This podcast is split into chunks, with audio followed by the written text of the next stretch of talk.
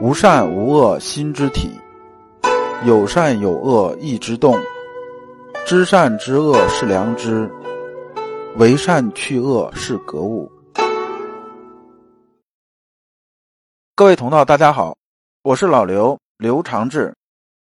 您现在在收听的是由老刘播讲的传习录通俗讲解。老刘说心学，带您领悟心学入世的智慧。各位同道大家好，今天我们继续讲解传习录拾遗。今天的题目是真正的聪明睿智，对应的传习录11章节是 15、16、17。我们看传习录原文。 15. 先生曰，凡看书培养自家心体，他说的不好处我这里用得着，俱是宜。那么这句话什么意思呢？就是先生说啊，我们看书的时候啊，是看什么呢？是看自家心体，是培养自家心体，而不是看外边的东西。我们之前讲过啊，意和物之间的关系，就说呢，意之所在就是物。就说呢，我们的意和物啊，它之间是什么关系呢？它是成双成对出现的，它不能单独出现。有意呢，必有物；有物呢，必有意。这怎么理解呢？说啊，意之所在才是物，那意啊没有在呢，是不是物呢？那就不是物了。这个物呢，指的是什么呢？指的是被我们心体关注到，就是我们心体感知得到的，那才算是物。就以前我们举过例子啊，说呢，我们在步行街上走，边走边玩手机，玩手机呢，那你看这个两边人呢，其实从你身边呢都是走过去的，对不对？但是呢，你这时候你是没感觉的。因为你啊没有关注这些人，你也没有聚焦，这时候呢你的意呢不在这边，那么呢这些人走过去对你来讲的话是没什么感觉的，它呢就不是物，就是说不是说啊你意之所在那个物。而呢意呢它能不能凭空存在呢？意也不能凭空存在。所谓意呢是必须要聚焦，就是有个焦点，这个焦点呢就是这个物，那它俩是成双成对出现的。所以呢，我们呢讲啊，就说我们看书也好，还是看事情也好，诸如此类这些事儿呢，都是在干嘛呢？都是在培养自家心体。就是你关注啊，是意这端的事儿，不是那个物那边的事儿。那物那边呢，它只是信号往心体里边输，它中间呢得通过意才能输得进来。我们关注的是意这一端。所以先生讲这意思啊，就是说呢，我们呢无论是干这些什么事儿呢，我们关注是意这端。然后呢是吸取里边的有营养的部分。这营养指的是什么呢？营养指的是说啊，它对我们呢存养良知是有意义的，培养的是这段。说呢，我们呢这个事情呢，因为我们知道一个事情啊，就是我们看的时候它有很多角度去看。我们看的时候啊，尽量从哪个角度看呢？就是说呢，对我们有益这个角度，能培养自家心体这个角度。那么只要啊你这立志真切的话，所有事事物啊都能啊吸收到营养的。这也就是所谓的什么高手的飞花摘叶皆可神兵利器，就这样子的。在圣人眼里吧，是没有什么东西是废物的，没有。那么呢既可以用长处也可以用短处，总之呢所有啊这个物啊皆为我所备啊，都是能用的。先生这里边呢讲了这么一个典故，这典故呢是《韩非子》里边的，说啊有这么个人呐，写信呢给燕国，这种国相啊，就是给这个燕国国相写了封信。因为那时候没有电灯啊，他写着写着就是这个光线特别暗，特别暗呢，他就这个想啊，说这个蜡烛啊应该举高点，然后呢他就把这个举烛两个字啊就写进去了。举呢就是举起来，烛呢就是蜡烛。就意思啊，把蜡烛举起来，我这光线太暗了，就写进去了。这个人也不仔细，写完也没检查。然后呢，这个信呢就直接寄到这个燕国啊，这个国相这边来了。那么这两个字呢，其实啊跟他写这封信是没有关系的。但是呢，燕国这个人呢，就是燕国这个国相啊，看这书之后啊，觉着国书啊这里边的字儿不能随便乱写的。那举烛两个字儿啊，它肯定是有意义的。那是举烛是说什么呢？他就在想啊，举烛啊，举烛就是让这个蜡烛举起来，就是更亮，就是上明啊，就是更亮了，对不对？更亮是干嘛呢？那意思就是说呢，你要举贤任能啊，就是说这个用那个能干的人呐、于是啊，这个人呢，就是这个国相啊，就把这意思啊，就跟那个燕国的国王说了。这国王说了之后，国王觉着说，哎呀，这个是好建议啊，说行，那咱们就这么干吧，就开始选贤明啊，然后就开始治国。结果呢，这个自然是比较好，就是国家呢那个治理的比较好。但是呢，我们回头想一说，这事儿呢，其实啊是跟这个书里边的意思啊，就书信里边的意思，它不是一个意思。先生说这意思就是说呢，我们呢只要立志真切，那么呢所有的这个万物皆为我所用啊。那么无论这件事情呢，它反馈的是什么，那么我们呢都能啊吸收其中的营养，为我所用。说现在呢，我们去看别人写的书也是这样子的，不要上来就是批判说你这东西对的，他那东西是错的，评价这个，评价对错没有多大用处，而是什么呢？而是啊，考虑啊如何为我所用，这才是关键。那么呢，在入世的时候这一点并不明显，但是在治世的时候这一点是非常明显的。我们看好多人呢，在治世治的比较好，就是做管理啊，这是非常厉害的。无论当主官也好，还是做个部门负责人也好，或者是当这个一个牧民之官也好，对不对？他们手底这些人呢，在别人眼里面，这些人呢，有的人呢是完全好用的，有的人呢就可能就是这个起负面作用的。但是真正懂治世的人不是这么想的。那我用的好的人呢，用他这种长处；不好的人呢，短处也不见得不能用。所以这个呢，就是说关于我们呢这个治世这个角度来说呢，就是具体操作来讲呢，比西方啊搞企业管理和人类资源其实高明得多。你像比如说人类资源吧，他讲胜任特征模型，就是这个位置啊，他要干什么，那么呢，我们把这事情啊定下来，定下来呢，然后呢，我这个找这人合适的人呢放到里边，然后呢，这个就是能干好了。但这个前提就是说啊，他来这个人呢，他能发挥自己作用。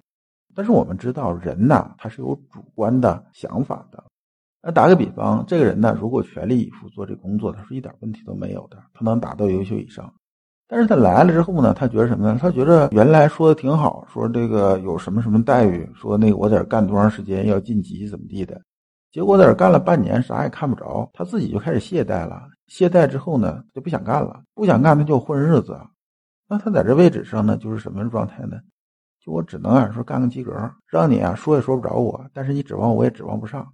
就是说呢，你挑毛病挑不出来，但是呢，我在这边也绝对发挥不了什么太大作用，就这种情况是经常会出来的。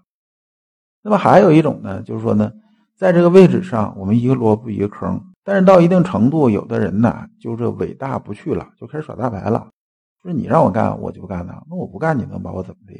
反正这个位置现在我就这样子，对不对？我能抓到手里边，哎，你现在轻易也不敢动我，你开了我，你损失更大。那你打算让我看你脸子，那还不一定谁看谁脸子。这种事情啊都是很多的。那么圣人治世的时候啊，就知道啊哪种人该怎么用，哎，这个是很厉害的一件事。但先生啊在平宁王之乱的时候啊，从那起手开始啊结束，不过也就是那么20-30天的时间。那你想想，他下边这个部队他也不熟，然后具体用的人呢也不是很那啥。如果不能知人善任，如果不能啊飞花摘叶结成神兵利器的话，那怎么可能啊短时间之内的评判呢？我们看下一章 16， 从目所视，眼丑自别，不作一念，谓之明。这一章呢主要是解释啊这么几个字，就是聪明睿智。那聪明睿智都是什么？我们呢先说一下，说这个先生啊说这个聪是什么呢？从耳所听，清浊自别，不作一念，谓之聪。就说拿耳朵来听啊，一听它这个频率啊不一样，这个声音高不一样，我马上我就知道了，就是不用啊再去考虑什么怎么着的，那么这就是聪。那么聪的本意啊是形容啊耳灵心亮，直觉敏锐，善于啊捕捉真相。这里边重点呢不是听到什么，重点的字在哪儿呢？在闻审，谓之聪。就是说呢，我听到了之后啊，我就能分辨出其中细节，这才是聪。所以重点呢是看透、看清楚、分辨出来，这是聪。那么什么是明呢？说从目所视，眼丑自别，不作一念，谓之明。明啊，我们看这组成啊，是一个日一个月。原来是啥意思呢？说原来不像现在有电灯有照明灯啊，说你点蜡烛那光肯定不是很亮的，说啊有太阳的时候或者是有月亮的时候，这光线很好啊，就能看得很清楚，也是呢指啊能分辨细节的意思。那么庄子说呀，目彻为明，这个彻呢是彻底的意思，和那个聪啊这意思啊差不多，就是说呢我看的时候能看得很清楚，看的呢细节啊是毫毛毕现的。这个呢也是重点在一个审字儿，就是能看得很特别清楚，这是明。那么睿呢说的是什么呢？说从心所思，是非自别。这个八字讲的是什么呢？就是我心里边呢在思这件事情的时候呢，很容易啊我就能把它分别出来。那么意思呢还是深明也，通也。这个是说文呢对睿的这种解释，就是说呢我看得很深入，看得很远，那么呢我看得很明白，我能把它看通透。那么这个呢就是什么呢？就是睿的意思。那么智呢这个解释呢，我看了一下管子里边讲叫四时能变谓之智。法言修身里边呢这个讲呢是说呢智烛也。说智的原来的意思是什么呢？是这个蜡烛的意思。那么呢四时能变谓之智。那智是什么呢？智啊说到底呢就是应变。那么结合这两个的意思呢，就是说呢智呢是说呢能看得明白，就是说我能看到真相，看得很清楚，同时呢知道如何应变，这就是智。那这个呢就是讲的聪明睿智。17. 常闻先生曰，吾居龙场时，夷人言语不通，所可于言者，中土亡命之流啊，语论知行之说，更无憨格。这憨格是什么意思呢？憨格啊是这个有敌处，格格不入，是这么个意思。所以啊有句成语叫憨格不通，意思是说呢固执成见，不能变通，就是意思啊这人死犟死犟的，就是讲憨格不通，是这么意思。那么先生啊这句话讲的是啥意思呢？说啊当年我龙场无道的时候啊，就说当年他被贬到龙场，龙场呢就是在现在的贵州修文。现在你看呢，贵州那地方这个交通还都可以，有机场有高铁有什么的，很方便。那么呢我在80年代的时候啊，就是80年代90年代初的时候啊，那个时候呢往贵州方向走，真是觉得交通很不便利啊，很不便利。那时候还得说啊咱们这路建了很久。那么你想在明朝的时候啊，在那个地方来讲的话，那是非常非常偏僻的这种地方。然后先生说呀，他在这个龙场的时候啊，这个和当地彝人呢，就是当地这个少数民族吧，这个话呢之间呢都说不通的，因为人家讲人家的这种民族语言，只有咱们讲这个官话，大家说话也互相听不懂。然后呢，这种啊穷山恶水的地方啊，都是啥人呢？就是中土亡命之流啊。就是说在中原呢，主流社会里边呢，这种这个比如说通缉犯呐，是什么什么这些啊，反正总之啊。就是说这个亡命之徒啊跑到这儿来了，到这边呢官府不至于抓他们。那么他说呢，跟这些彝人也好，还是跟这些亡命之徒也好，跟他们在一起聊天的时候啊，特别是讲到知行的时候呢，实际上他们是很容易接受的。所以大家看呢，说这个咱们这个阳明心学啊，特别是知行合一、致良知这些学问呢，它跟你读书多少是没有关系的，它看个人悟性。一个字儿不识，那能不能啊这个很有学问，能不能治得了良知，能不能知行合一呢？一样能做到的。那有人博士毕业那没用的，他没有那些悟性，那光是说我是博士毕业某个专项我行，但是啊他真不见得能学明白这件事儿。所以啊学历和学问呢这是两回事儿。什么是学问呢？世事练达皆学问。就说你在入世治世中啊，真的能通透，这才是学问。学历是说呢，你读了这么多书，大家承认你读了这么多书，这是学历，这是一种经历。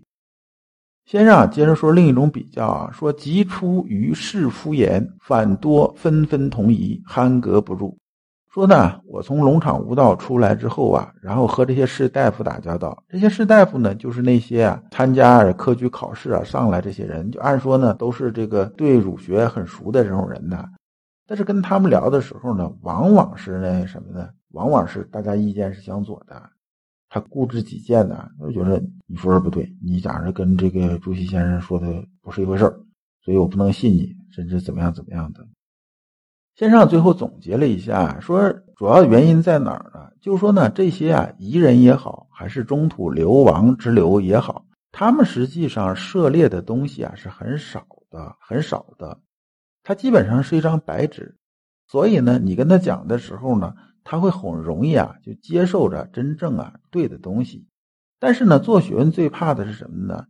说这个现在做学问，很多人恐怕自己见闻太少都喜欢别人说啥，说你看这人才高八斗，学富五车满腹经纶怎么样的。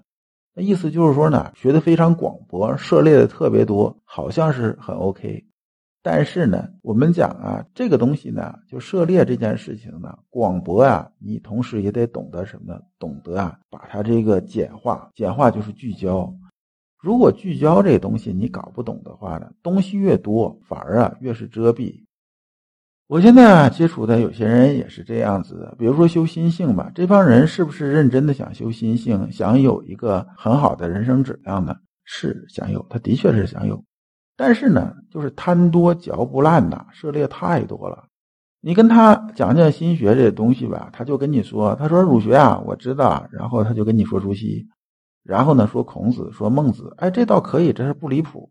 问题是你真跟他深入讲讲大学，讲讲中庸的时候，他就跟你说六祖慧能如何说，然后这个什么的金刚经怎么说。你在跟他说金刚经的时候，他又跟你讲说老子如何，甚至接着跟你扯说这个弗洛伊德怎么说，亚里士多德怎么说，黑格尔怎么说。这个就像什么呢？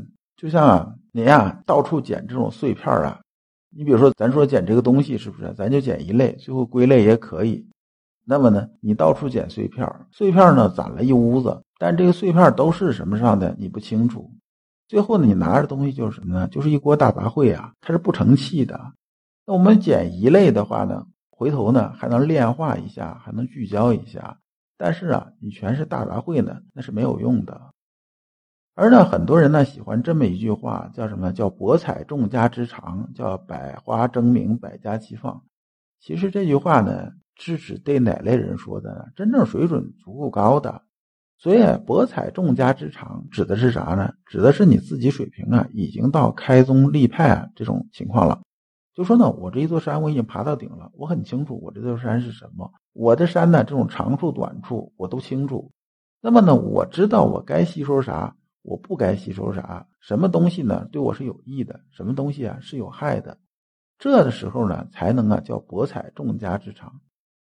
说你对一个学问你现在只爬到什么呢？连半山腰都没有到你是盲人摸象你不知道它里边呢这个缺什么，这个多的是什么，这些东西你什么都不清楚，你随便的见着的东西你就是捡就往这塞，那你说你最后拼出来的东西，它真的能对你有所裨益吗？这是完全说不通的。所以呢，我们现在为学呢，所谓有所知障就是佛家也讲所知障，讲的就这意思。你呢不能深入，不能前行呢，就是因为呢那个大杂烩的东西太多了，你必须得精简，你不精简你就会被它拖死，拖得你寸步难行。如果你不知道如何进入心学殿堂，如果你在为人处事时经常左右为难，如果你在入世践行时经常茫然无措，那么你可以加老刘的微信，老刘的微信是老刘说心学的首字母加3个6，老刘为你答疑解惑，带你趟过晦涩的暗河，到达智慧的彼岸。我们这一讲就结束了，我们下一讲讲心无内外。感谢诸君。